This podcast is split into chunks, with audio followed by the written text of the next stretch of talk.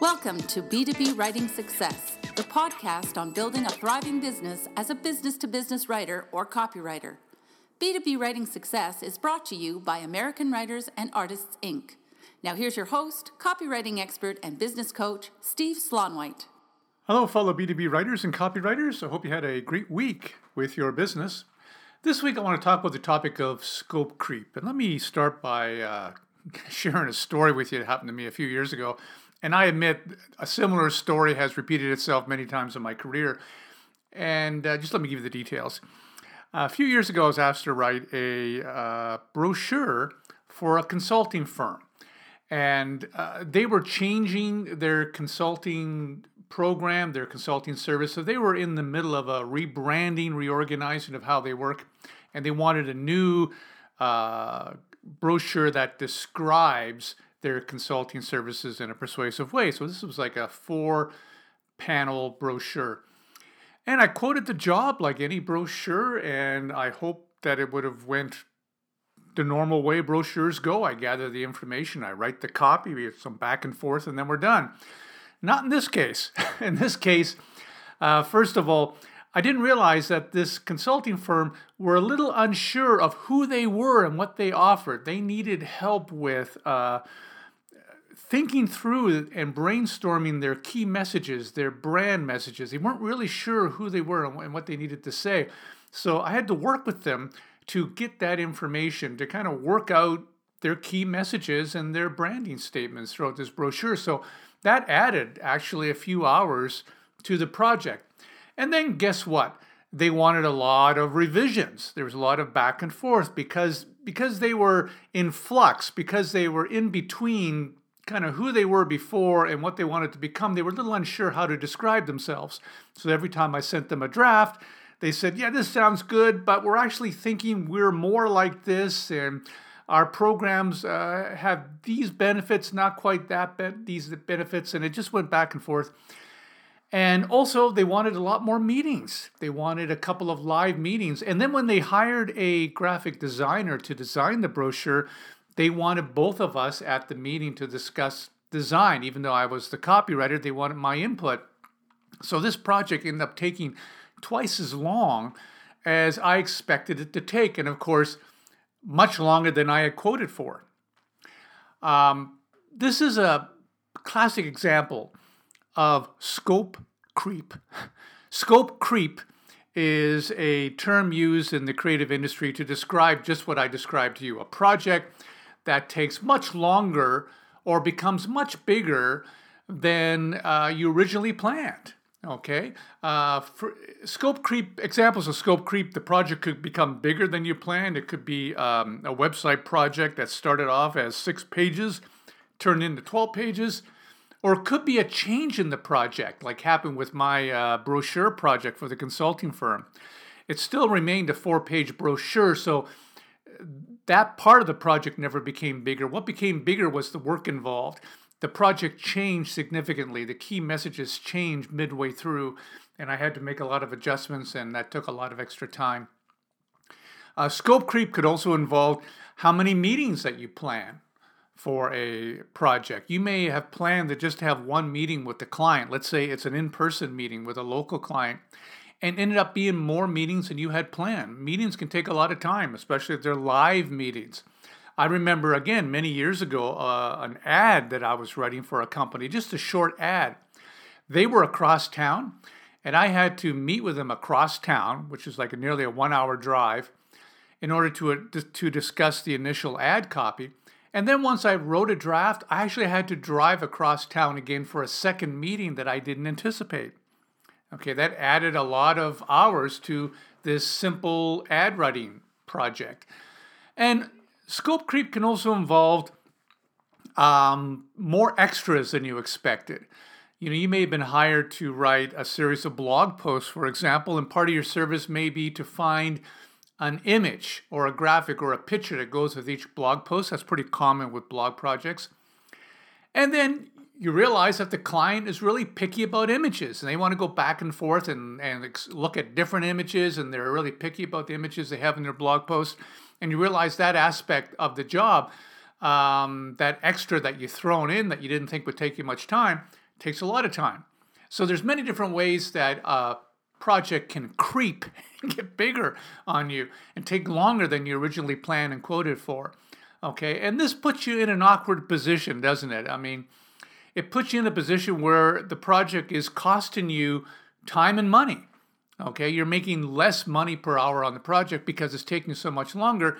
You're taking much more time on the project that you could be um, you could be using on another project or another aspect of your business. Or worse, you could be fully booked and you only allocated 10 hours to a project. If it becomes 30 hours, then that puts pressure on you with your other projects and you can see what happens.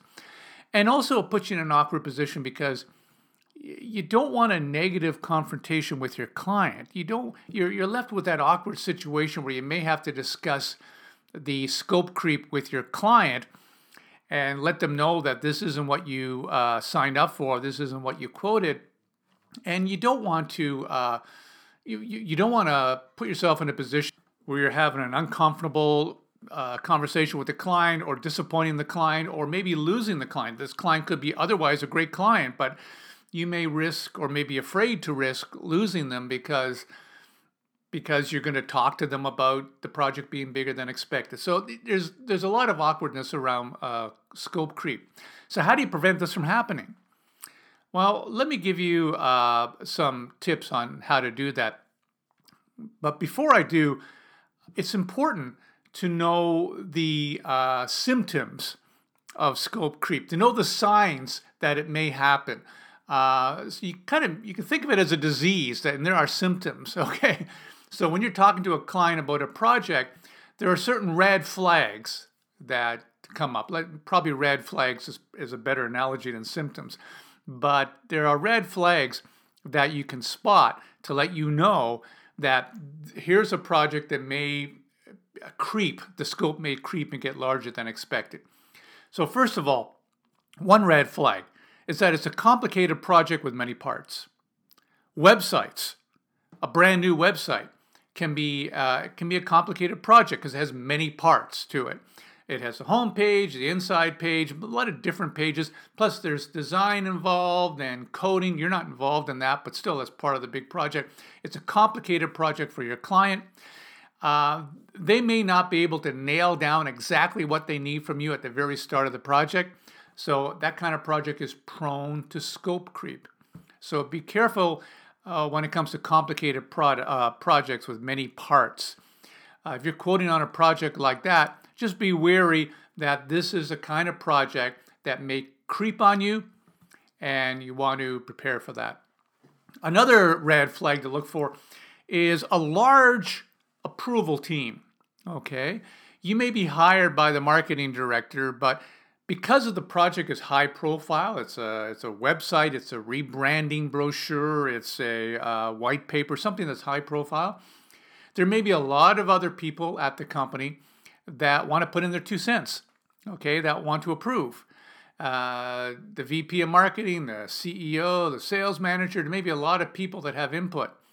And if you're working on a project like that where there's a lot of people involved and a lot of people need to approve, then uh, that kind of project is prone to uh, scope creep because they're all going to have different opinions. And uh, you know the the revision process may be a lot longer than you anticipated. You could you could write the project in 20 hours, but end up with 30 hours of revisions because there's so many people on the repro- uh, the approval team. So that's a red flag. Watch out for that. Another one is uh, you're working with a client who's not clear on what he or she wants. Okay, that was my uh, situation with the brochure project with the consulting firm. Is that they weren't 100% clear on what their branding and messaging was going to be. Okay, and so they kept changing their mind throughout the project, and that added hours to the project because there was a lot of revisions and back and forths and meetings. So if a client is not clear on what he or she wants, then that's a red flag. That that is a definite red flag. The project is probably going to creep and, be, and become longer than you anticipated, and you need to uh, address that up front. You may need to work that into your quote. Okay. Another red flag is that if it's a new product or a rebranding of an old product or service. If it's a new product or a rebranding, then again, because it's something new, the client may not be absolutely certain as as to what that new product's features and benefits are. They're just working that out. So that you may be involved in that process and you may need to budget extra time because the client's going to want some help from you with figuring out the features and benefits of that new product or the rebranded product. So watch out for projects that involve new products or rebrands. Another red flag is that the client has no clear project brief or creative brief. If they want you to write a website and they don't have anything written down about the project, they don't have uh, uh, a project plan, a creative brief, if they haven't strategized and thought it through in advance, then you're going to have to do some of that work with them uh, to nail down the specifics, and that's going to take extra time. So watch out for clients that don't have a project brief or a creative brief.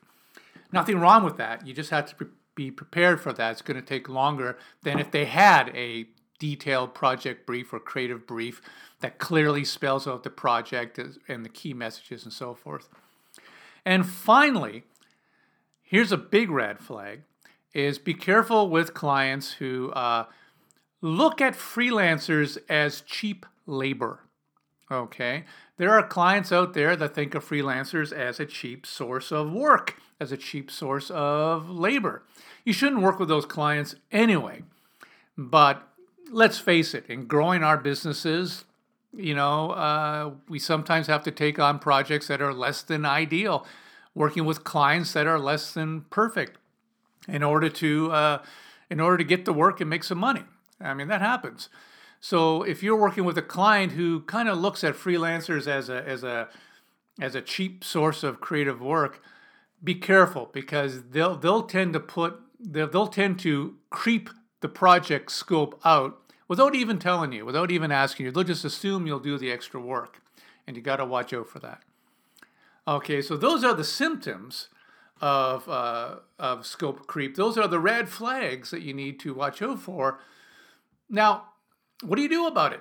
How do you handle this? Okay, when you see those red flags, what do you do? Well, let me give you some uh, three tips on what to do.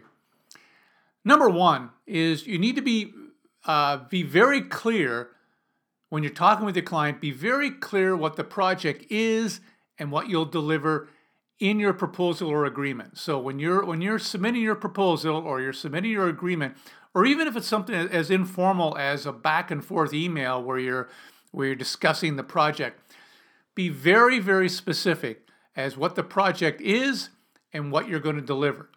So if it's a website, be very specific about the number of pages, the approximate length, the word count for each page.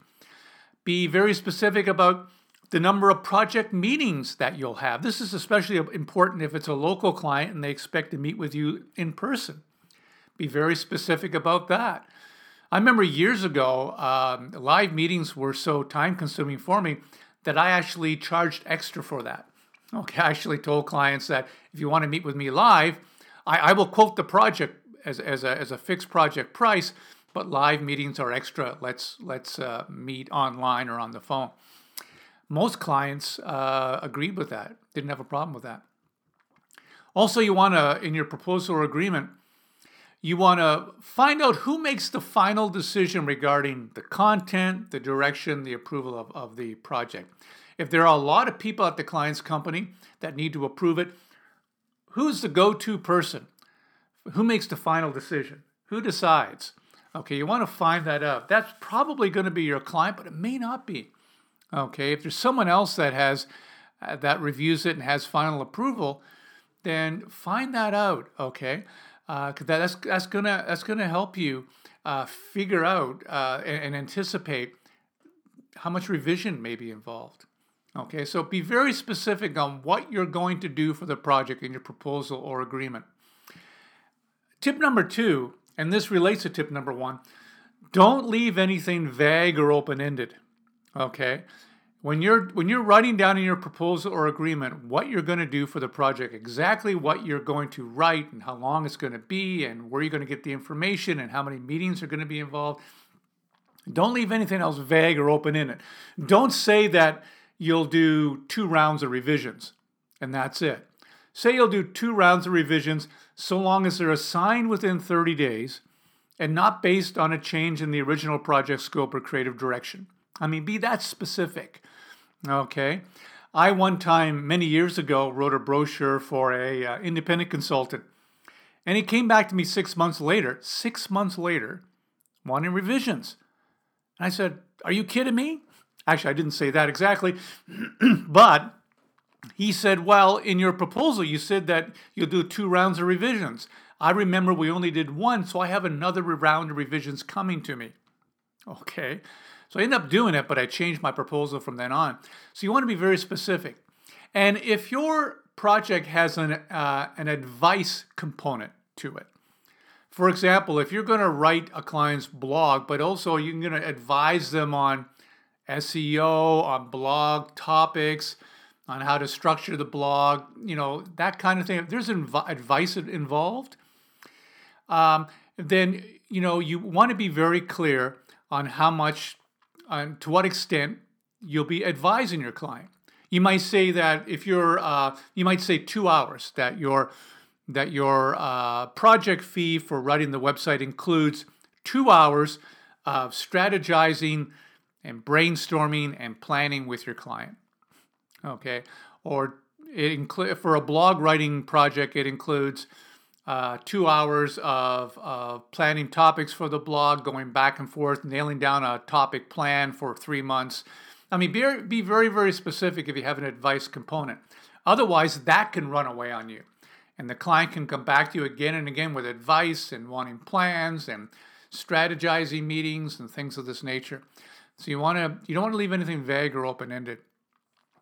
And tip number three, and this is a tip that has saved me uh, a lot uh, over over the years from uh, uh, the perils of scope creep, and that is you want to submit a page of copy early in the process. For example, let's say you're writing a website, and it's a big website. It's a 20-page website. Okay. Now, can you imagine writing all 20 pages, submitting those pages, and only then finding out that you were off target, that the client didn't like your writing style, that they didn't like any of it. What a nightmare. So, what you want to do, especially with projects that are, are longer projects, is you want to submit some of your copy early on. For a website, you want to submit one page early on. I, I usually submit the home page or an inside product page. But submit one page early on let the client review it so they get a sense of your writing style, your approach, and so you're on the same page with how the rest of the project is going to be written, okay, and what the key messages are going to be like. That way, if there's any problems, you're only dealing with one page, okay? It's it's uh, if you're off target, it's only one page. It's not 20 pages of a website. So submit a page of copy early in the process. A lot of copywriters think if they submit an outline of some kind early in the process, that will save them. Usually not. Usually, you know, I've had situations where I've submitted uh, outlines for websites and then realized when I was writing the website that, you know, the client wasn't 100% happy with the approach. So outlines are handy, but they're not going to save you. Uh, submitting a sample page will, because the client gets in gets a, a sense right away of what the rest of the project is going to look like from a copywriting standpoint. And they can say, yes, this is what we want. And then you can move ahead with confidence without worrying about eh, getting into a situation where you got to do a lot of revisions later on. Now, some of you are asking, okay, these are great tips, Steve, for preventing scope creep. But what happens when scope creep happens? What happens if I've written a website and it's you know, the client's adding more pages, there's more meetings, more revisions. It's become a much bigger, much longer project than I anticipated. What do I do then? Okay. Well, here's what I do. And I can only share with you what I do in a situation like this. If it's minor, if the client, if I'm writing a website and the client just wants one page, then frankly, I'll just let it go. I'll just write the one page. Or if a brochure goes from a two, uh, four pager to a six pager, honestly, that's not that big a deal. I'll do it. Okay. If a client wants a uh, blog article a little bit longer, more detailed, fine.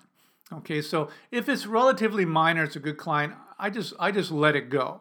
Okay, but if it's something major, if a website has gone from a six pager to a 10 pager, for example, which is a lot more work, then what I do is I have the grown up conversation with the client.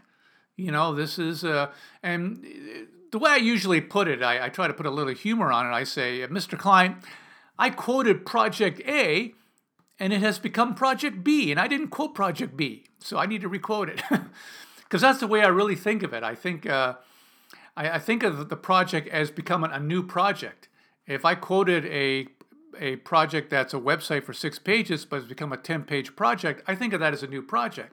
So I tell the client, I say, hey, this is just this has become a brand new project.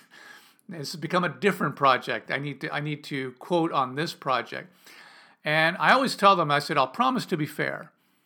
You know, and I am fair when I requote the project. This hasn't happened that often uh, in my career, but it has happened. Gone back to the client and I said, I'll need to requote, but I promise I'll be fair. And typically, client's all right with it. You know, I've never had a client yet that has come back to me and say, "Hey, what are you doing?" You know, um, not at all. Usually, clients are also fair. So I hope that helps you when it comes to uh, scope creep. You got to watch out for it. It's best if you prevent it before it happens. But if it happens, don't be afraid to have that grown up conversation with the client and let them know that this has become a new project and you need to requote it. So that's this week's B2B Writing Success. I hope you found it helpful. I'm Steve Slaunwhite, and I look forward to uh, chatting with you next week. We hope you enjoyed this edition of B2B Writing Success with Steve Slaunwhite. For more tips on building a thriving B2B writing business, visit www.b2bwritingsuccess.com.